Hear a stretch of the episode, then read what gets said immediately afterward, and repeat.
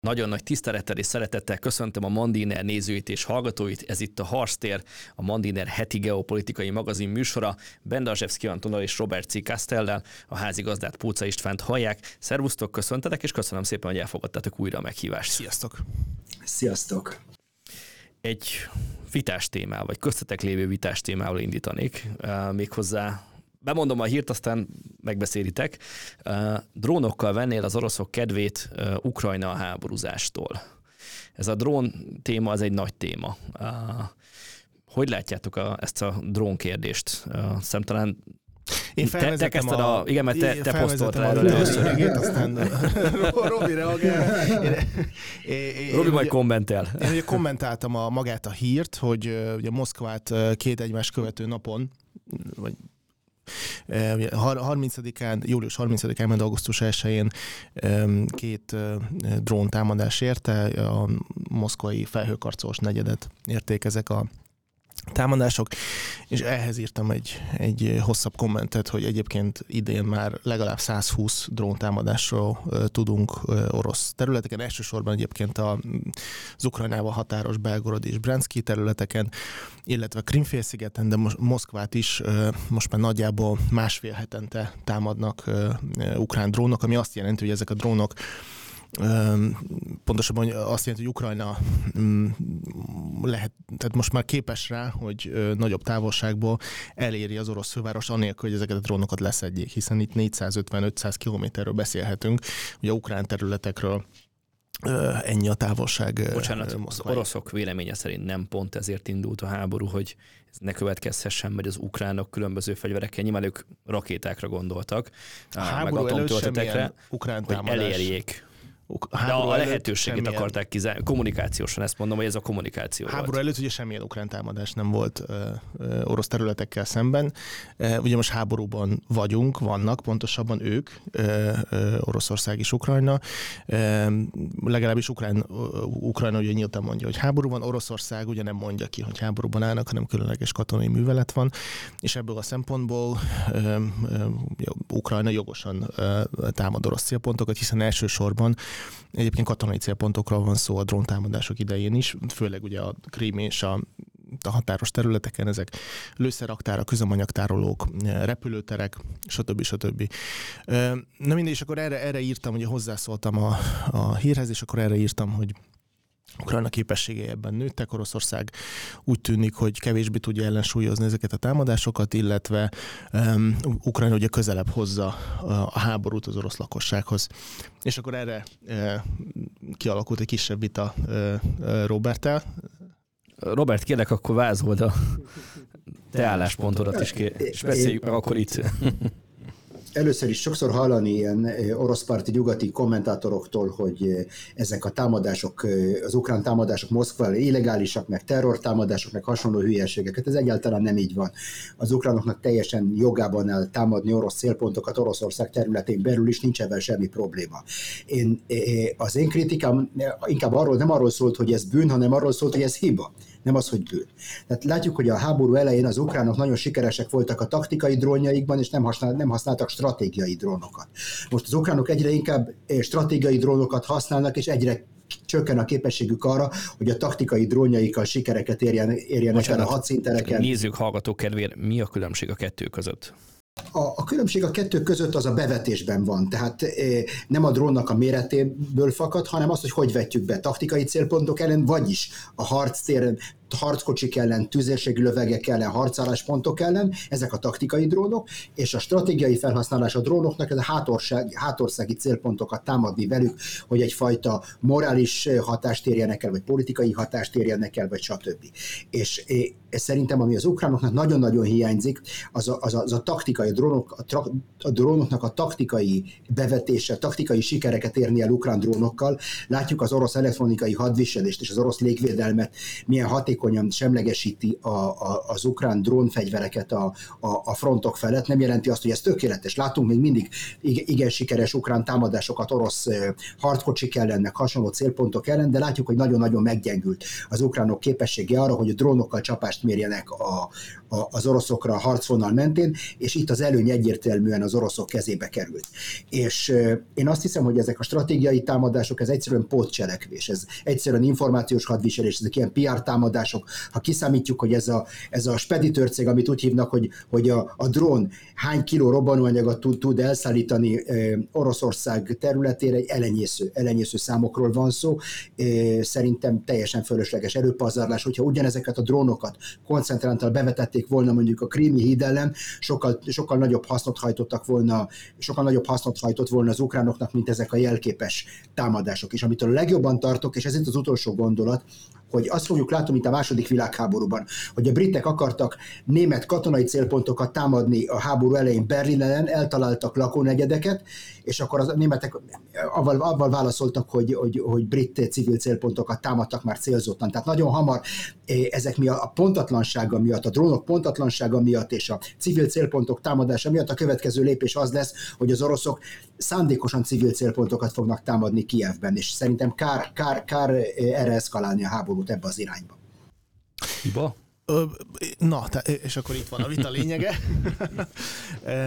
Én egyrészt, ugye Robert, te is utaltál rá, hogy ezek kis robbanó töltete szállító drónok, tehát nem tudnak nagyobb kárt tenni egyébként orosz civil épületekben, mondjuk Moszkvában és ugye nem is láttunk eddig civil áldozatokat.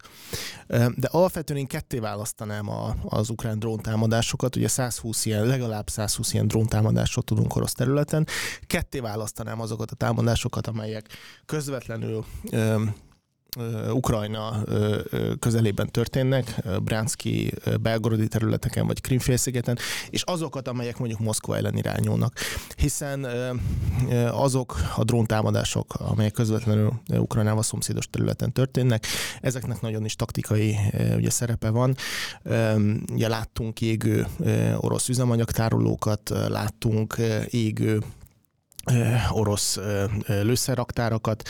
Ugye kezdetben, amikor az oroszok még nem ismerték el, hogy Ukrajna képes ilyen támadások véghezvitelére, akkor mindig voltak ilyen kitalált indokok, hogy szabotázs akció történt, vagy tűzeset, hirtelen tűzütött ki, baleset következtében.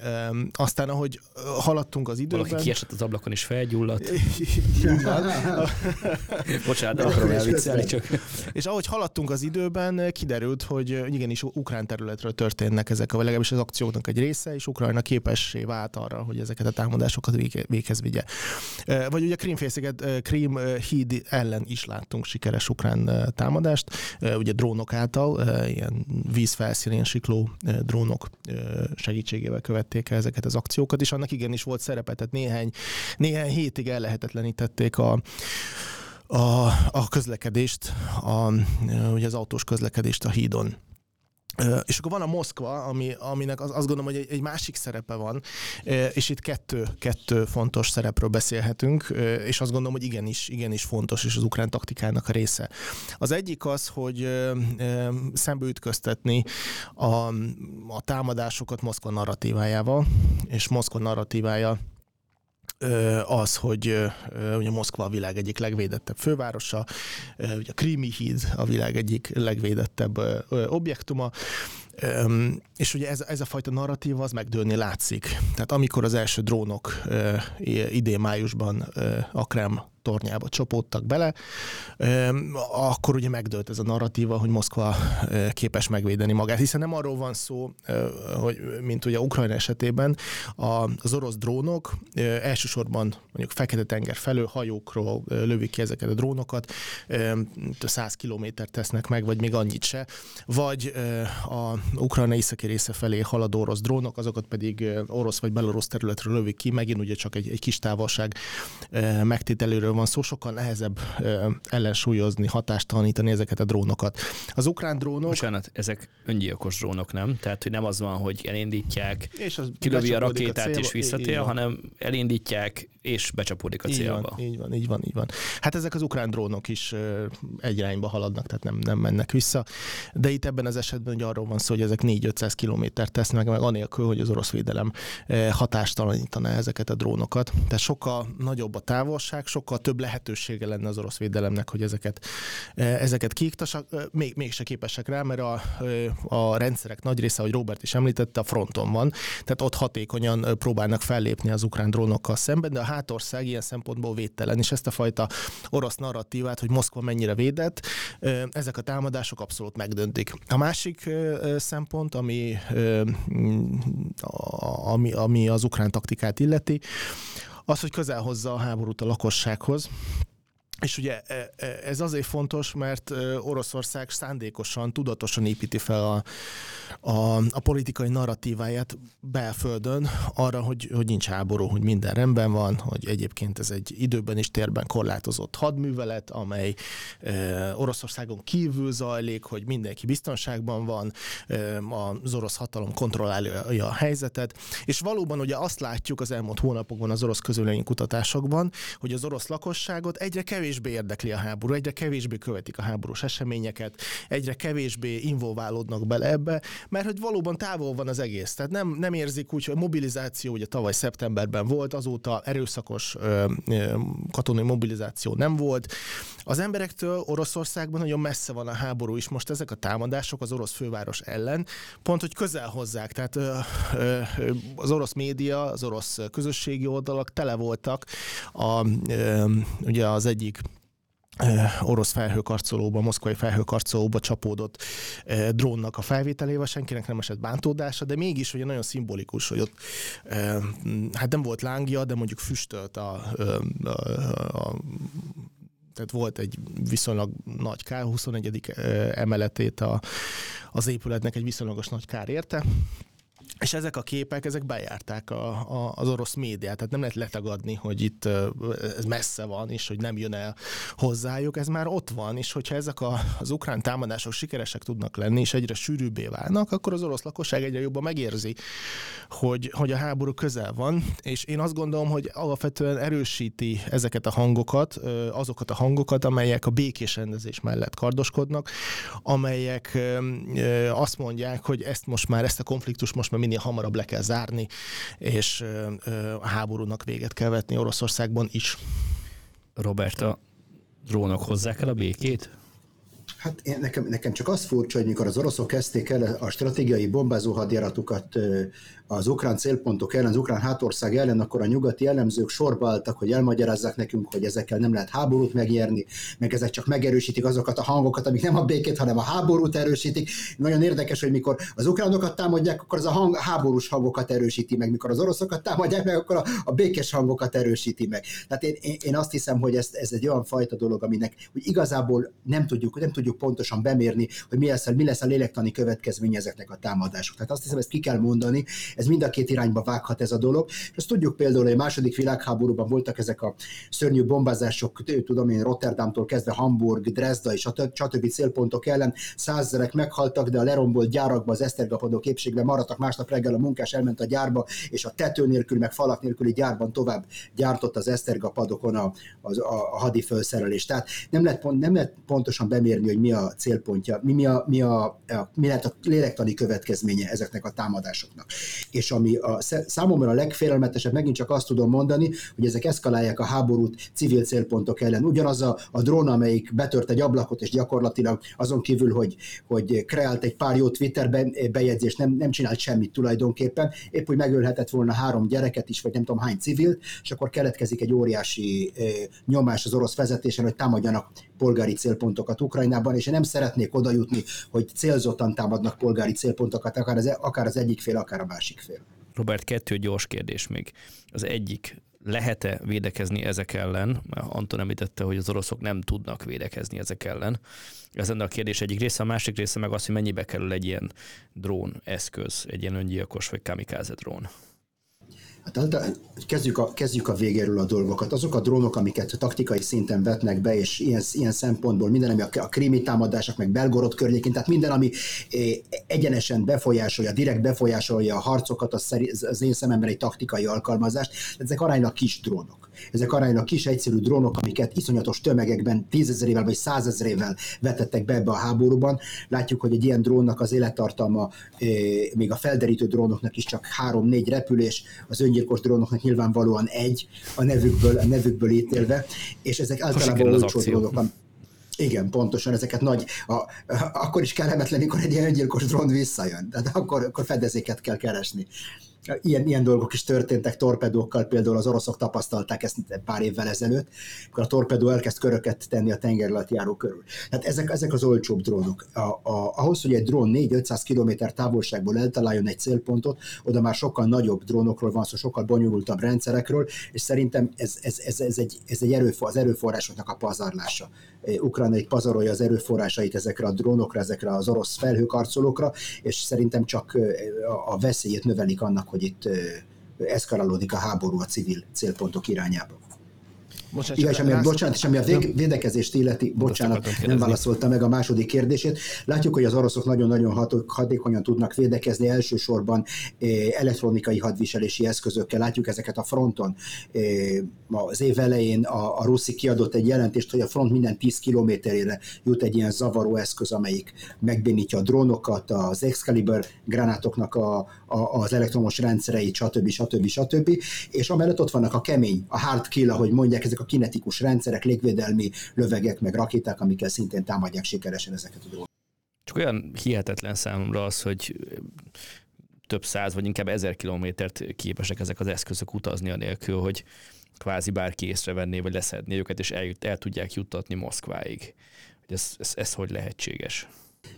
Nagyon egyszerűen eh, a drónok valószínűleg a legkeményebb dió, ami a légvédelmet illeti, a hagyományos légvédelmi eszközök, repülőgépek és később cirkáló robot repülőgépek, balisztikus rakéták lettek kiépítve, ezek nagy magasságban repülnek messze a radarhorizont fölött, tehát nagyon távolról lehet őket észlelni. Egy ilyen drón, amelyik pár tíz méter magasságban az épületek között repülve, nem az épületek fölött közöttük repülve, a, domb, a domborzati formákat kihasználva, azoknak az álcázását kihasználva, gyakorlatilag lopakodnak és közelítik meg ezeket ezeket közelítik meg a célpontjaikat, és éppen ezért olyan, olyan nehéz leküzdeni őket.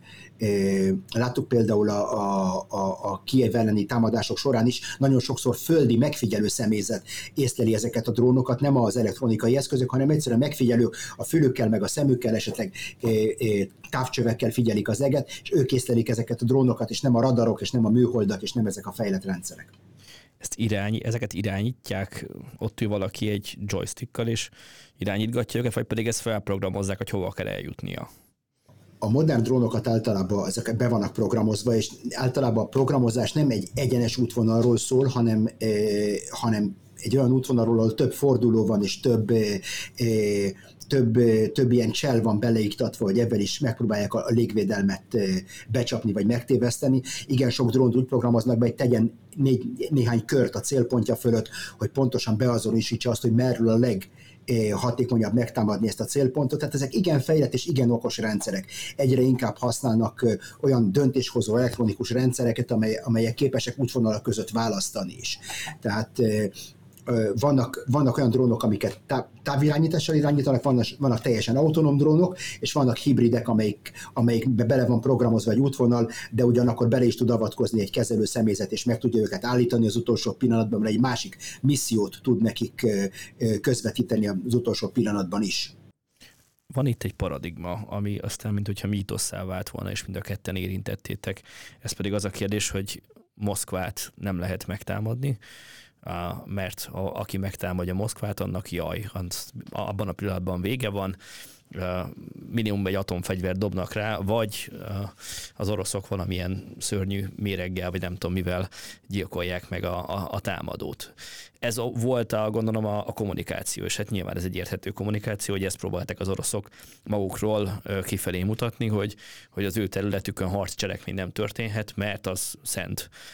Most nem ezt látjuk miért engedik ezt meg, miért nem látjuk azt, hogy amit ugye kommunikáltak, hogy akkor ők automatikusan, drasztikusan föllépnek, és minden eszköz bevetnek annak érdekében megvédjék a területüket. Visszakérdezek, hogy szerinted milyen eszközökkel tudnák még az oroszok támadni hát, Ukrajnát? Tudod, itt Medvegyev mondott ilyen atomfegyver meg egyebeket, nyilván beszéltük, hogy őt nem mindig kell komolyan venni. Medvegyevet nem kell komolyan venni, orosz döntéshozók részéről ilyen fenyegetések nem hangzottak el, azon túl, hogy igen, hogy jaj, hogyha bárki megtámadja de, de bocsánat, ez sérül a ez a valószínűleg nem csak kifelé közvetítették ezt a rendíthetetlenséget és megtámadhatatlanságot, hanem valószínűleg a, a lakosság felé A lakosságnak is, de ugye ha, ha megnézed, az elmúlt 5, nem tudom, 8-10 évet, akkor Oroszországnak Oroszországon belül kívül is ez volt a kommunikációja, hogy Krímet például semmilyen bántódás nem érheti. Hogyha Krímet bármiféle támadás éri, eh, akkor jaj. És eh, erről már alig beszélnek a médiában, mert mindennapossá vált. Ukrán Ukrajna, ahogy például a Herson, Hersoni területeket sikerült visszahódítania, sokkal közelebb került a Krímfélszigethez, és legalábbis Krímfélsziget egy részét elérik ugye a nagyobb hatótávolságú rakétákkal is, elérik drónokkal is, és azt gondolom, hogy nem telik el olyan hét, amikor ne érne támadás a Krímfélszigetet. Tavaly, mert tavaly nyáron is történtek ilyen támadások, amikor amikor ilyen krími lőszeraktárakat támadták. Azt hiszem tavaly járták be az orosz médiát, és azok a képek, amikor a turisták a, a parton vannak, kimentek nyaralni a Fekete-tengeren, mint semmi se történt volna, mint ne lenne, ne lenne háború, és közben a háttérben ott lángolnak a, a, valamilyen objektumnak a, a, a, az épületei. És ilyen, ilyen támadások az elmúlt időszakban egyre, egyre gyakrabban történnek, tehát most már Oroszországban ö, egyáltalán nem arról van szó, hogy Krímet nem szabad támadni, mert hogy ez folyamatosan történik. Ugyanez a fajta tabu volt ö, Moszkva esetében is. Moszkva a világ egyik legvédettebb fővárosa, semmilyen bántódást nem érheti. Amikor a Krem egyik tornyát eltalált egy ukrán drón, ez idén május 3-án történt, azt hiszem, a győzelemnapi parádé előtt egy héttel, akkor is ez volt a kommunikáció, hogy szörnyen megtollás lesz a vége. Most azóta mit látunk? Ukrán drónok azóta még azt hiszem 90, legalább 90-10 alkalommal csapódtak be a moszkvai célpontokba, és ezek csak azok a drónok, amelyek, amelyek úgymond célt értek, de ugye volt egy, volt egy halom olyan drón is, amelyeket tényleg leszedett az orosz vagy a moszkvai védelem. Bocsánat, van ez a kommunikáció az oroszok részéről. Az látható, hogy nem következik be az a típusú válaszcsapás, vagy nem következett be, amit, Nézd, a, amit minden mondanak. válaszcsapás, amit lehetett volna, az megtörtént. Tehát a konvencionális eszközökkel történő csapásokra gondolok, azok már megtörténtek. Tehát tavaly október óta két hetente voltak masszív orosz rakétatámadások ukrán célpontokkal szemben, amikor több tucat adott esetben 60-70-80 rakéta indult útnak és csapódott ukrán célpontokba. Azt gondolom, hogy ennél komolyabbat nehéz elképzelni. És akkor mit vált ki az oroszokból ez? Azt váltja ki belőlük, hogy uh, még jobban megsértődnek, és azt mondják, hogy akkor már csak azért is megmutatjuk, hogy azt váltja ki belőlük, hogy hát mi is veszélybe vagyunk, kezdjünk már el gondolkodni azon, hogy hogy lehetne ebből az egész szituációból kitolatni. Én azt gondolom, hogy az utóbbi, de az orosz kommunikáció ugye elsősorban, az, ahogy az nukleáris fegyvereknek a megléte is elsősorban az elrettentést ö, szolgálja. E, ugye ha azt kommunikáljuk, hogy rendelkezünk ezekkel a képességekkel, képesek vagyunk ö, visszatámadni mondjuk nukleáris fegyverekkel, akkor ez ugye azt a képet erősíti, hogy az országot ne támadják meg, mert rendelkezik nukleáris fegyverekkel.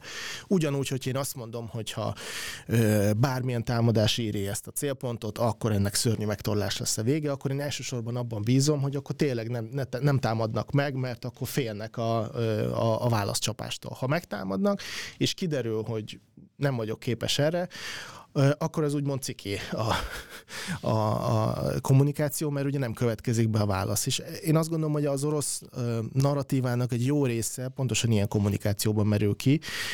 Nem látom Nyilván azt, kevés hogy információ van az oroszoknál, eszközökkel. Az átlag orosznál ez hogy csapódik le. De... Én azt gondolom, hogy itt például demonstratív az orosz lakosság körében végzett közvéleménykutatások, amelyek például tavaly azt mutatták, tavaly még a mobilizáció előtt azt mutatták, hogy az orosz lakosság jelentős része katonai eszközöket döntötte volna a háborút, amikor megkérdezték őket, hogy akkor most e, béketárgyalások útján kell lezárni a konfliktust, vagy az orosz célokat katonai úton kell elérni, akkor azt hiszem, hogy a, e, a nem, nem tudom pontos számos arányokat mondom, ilyen 40 valahány százalék mondta, hogy katonai eszközökkel, és megközelítőleg 40 százalék azt mondta, 38-40 százalék azt mondta, hogy, hogy békés úton.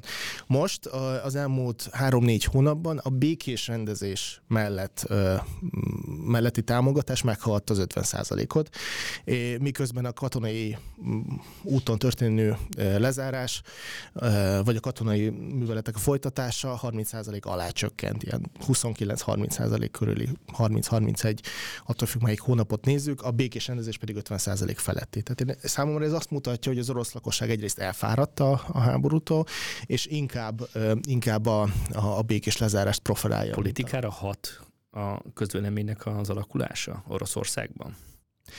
Egy idő után mindenképpen hatni fog, ahogy láttuk, a, tehát ugye erre vannak történelmi példák, Afganisztán is. Ugye az afganisztáni háború tíz évig tartott, az elején nem volt semmilyen lakossági mm, mm, ilyen ellenállás, vagy, vagy tiltakozás abban az időben két-három-négy évnek kellett eltelnie, mire szerveződtek olyan lakossági csoportok, például afganisztáni anyák, egy nagyon markáns és, és meghatározó ilyen csoportosulás volt, akik megpróbáltak hatni a döntéshozókra, és megpróbálták elérni a, a háborús eseménynek a leállítását. Azt gondolom, hogy abban a korszakban, amikor az információ sokkal nehezebben terjedt el, sokkal lassabban, sokkal nehezebben, talán represszívebb eszközökkel is, mint most, bár lassan Oroszország is elérte azt a szintet, mint akkor a szovjet korszakban. Tehát akkor sokkal lassabb lefolyású volt ez a fajta polgári elégedetlenség. Most pedig a, az online szféra, az internet, a VPN korábban ezek az információk sokkal lass, gyorsabban terjednek, mint akkor. Tehát ami akkor három-négy év volt, azt gondolom, hogy most a másfél-kettő évre redukálódott. Tehát nyilván, a, a, a, ha nincsenek orosz sikerek, ha nincsenek eredmények, akkor az elégedetlenség az, az, az csak növekedni fog. Robert, te hogy látod a, ezeknek a dróntámadásoknak a hatását? Az oroszokat bepöccinti még jobban, vagy pedig, amit Anton mondott, közelít bennünket a békéhez? csak a drónokról beszélnék, hanem beszélnék általában ezekről a közvéleménykutatásokról. Igen, óvatosan kezelném őket, mert csak itt abban, ami Anton mondott, már, már itt volt egy ellentmondás, hogy egyrészt az orosz közönséget egyre, egyre kevésbé érdekli a dolog, másrészt mégis érdekli őket, mert békét akarnak, vagy háborút akarnak. Ugyanakkor a Kiev Independenten olvastam egy, egy olyan közvéleménykutatást, ami arról beszél, hogy a, a megkérdezettek kétharmada támogatna egy Kiev elleni újabb akciót. Tehát sok, sok ember sokfélét mond, és mindig, mindig nagy a kísértés arra, hogy egy ilyen 50-60 kérdéses kérdőívből kiragadjuk azt, ami éppen nekünk megfelel, és akkor abból vonjunk le messze menő következtetéseket. Igen, igen óvatosan kezelném ezeket a közvéleménykutatásokat, mert először is mindannyian tudjuk, hogy mennyire, mindannyian ugyanabból a szakmából jövünk, tudjuk pontosan mennyire lehet irányítani, mennyire, milyen szépen ki lehet csalni a, a válaszadókból azt a kérdést, pont amit, azt a választ, amit szeretnénk hallani, és mikor 50 kérdést kérdezünk, akkor könnyű kiválasztani az 50-ből azt az egyet, ami nekünk éppen megfelel. Tehát ezzel nagyon vigyáznék ebben a dologgal. Az egyik dolog. A másik dolog, ami, ami, amiről szeretnék beszélni, az a, az, hogy kicsit túl, túlbecsüljük a nagy, nagyhatalmakat. Az Egyesült Államok 1979 óta háborúban áll, egy de facto háborúban áll Iránnal. És nagyjából, aki a pofozó, a pofozó babának a szerepét töltötte be, vagy mint a Koldus és Királyfiba van az a gyerek, akit a Királyfi helyett pofoznak, az, az Egyesült Államok volt, és nem Irán. Tehát volt egy, egy pár ö, látványos visszavágás az Egyesült Államoknak, a Praying Mantis akció, mikor elsőjeztették az iráni flottának az egyharmadát a Perzsa-öbölben, láttuk Qasem Soleimani urat ledaráltak ebből a repülő szecskavágóval, ez volt a másik ilyen eset, de ugye Amerika, Amerika nem, nem, nem, nem torolt meg egy egész sor terrortámadást, agressziót, meg stb. az, irán, az irán, irániak részéről nyilvánosan nem tudjuk pontosan, mi zajlik a titkos szolgálatoknak a szintjén, vagy a, a, a kulisszák mögött, de egy nyilvános elégtételt Amerika igen, igen ritkán vett az irániakon ezekért a dolgokért. Tehát én azt hiszem, hogy kicsit túlbecsüljük a, a konvenci- ezeket a szuperhatalmakat, ami a konvencionális kapacitásukat illeti. És azt, hogy az a tény, hogy van atomfegyverem, az nem láttuk már a vietnámi háborúban, hogy nem jelent semmit, vagy a koreai háborúban. De a koreai háborúban is az amerikaiak próbálták felhasználni az előnyüket az atomfegyverben, hogy elriasszák Kínát attól, hogy beleavatkozon a háborúba, és láttuk, hogy nem sikerült.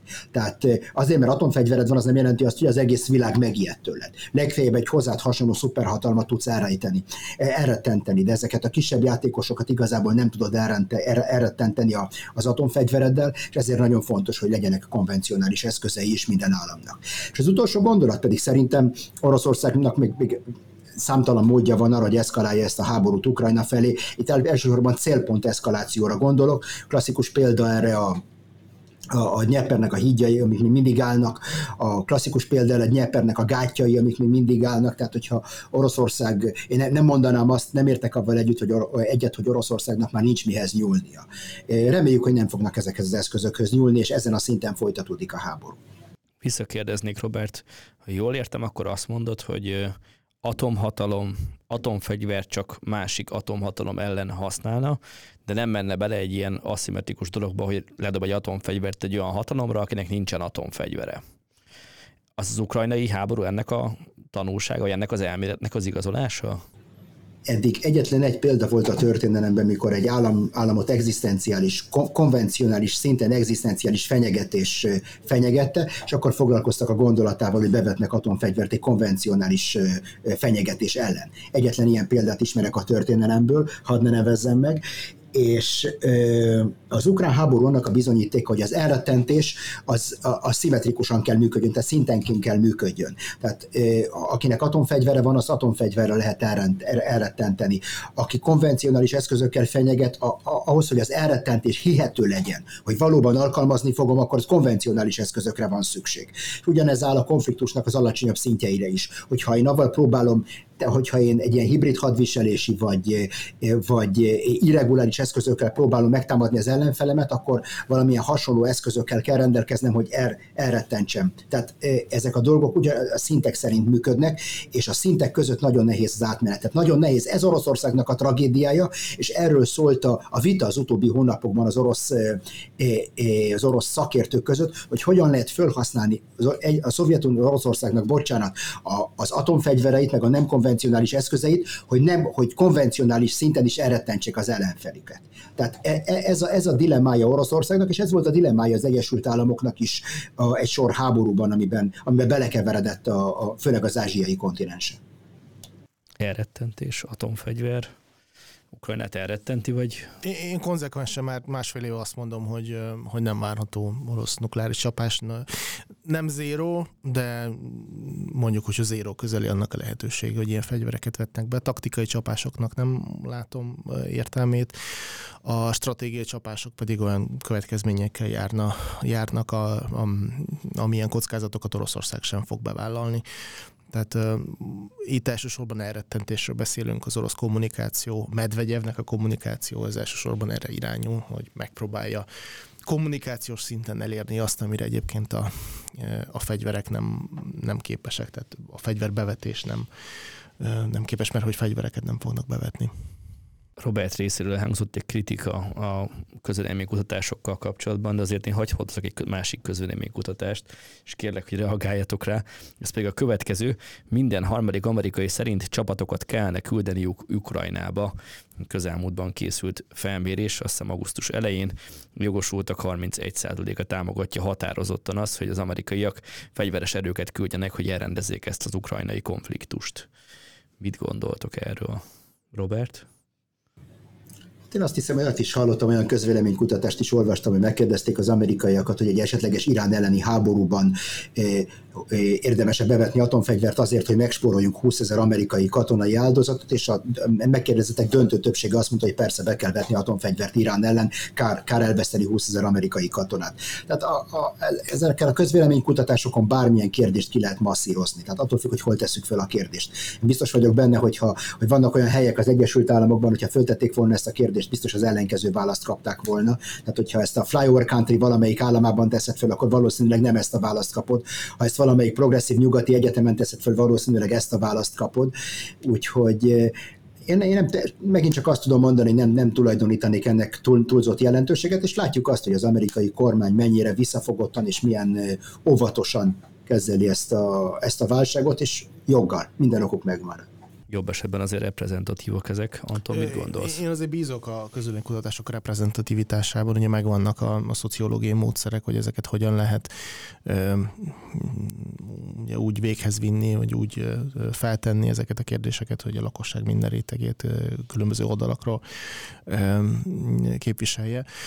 Én ebben az által idézett kutatásban elsősorban nem azt emelném ki, hogy tényleg Amerika van egy hajlandóság, vagy van egy támogatás annak, hogy amerikai katonákat vetnének be, hanem inkább azt a polémiát oldanám fel, ami az elmúlt hónapokban el szokott hangozni a magyar sajtóban is, hogy mi van, hogyha republikánusok kerülnek hatalomra, mi van, hogyha ugye a jövő év választásokon egy másik elnök, legyen az bárki republikánus oldalon. És hát azt mondta, hogy nem befolyásol, hogy ki az elnök? Én azt gondolom, hogy nem. Tehát pont ugye láttunk Donald Trump esetében is, amely alapvetően egy, hát ha nem is orosz barát, de egy ilyen semleges retorikával került hatalomra Oroszország irányába, vagy barátkozó jellegű retorikával került hatalomra, az amerikai szankciók nagy része, pont Donald Trump eset, ide, most a háborút megelőző időszakról beszélek, Donald Trump idején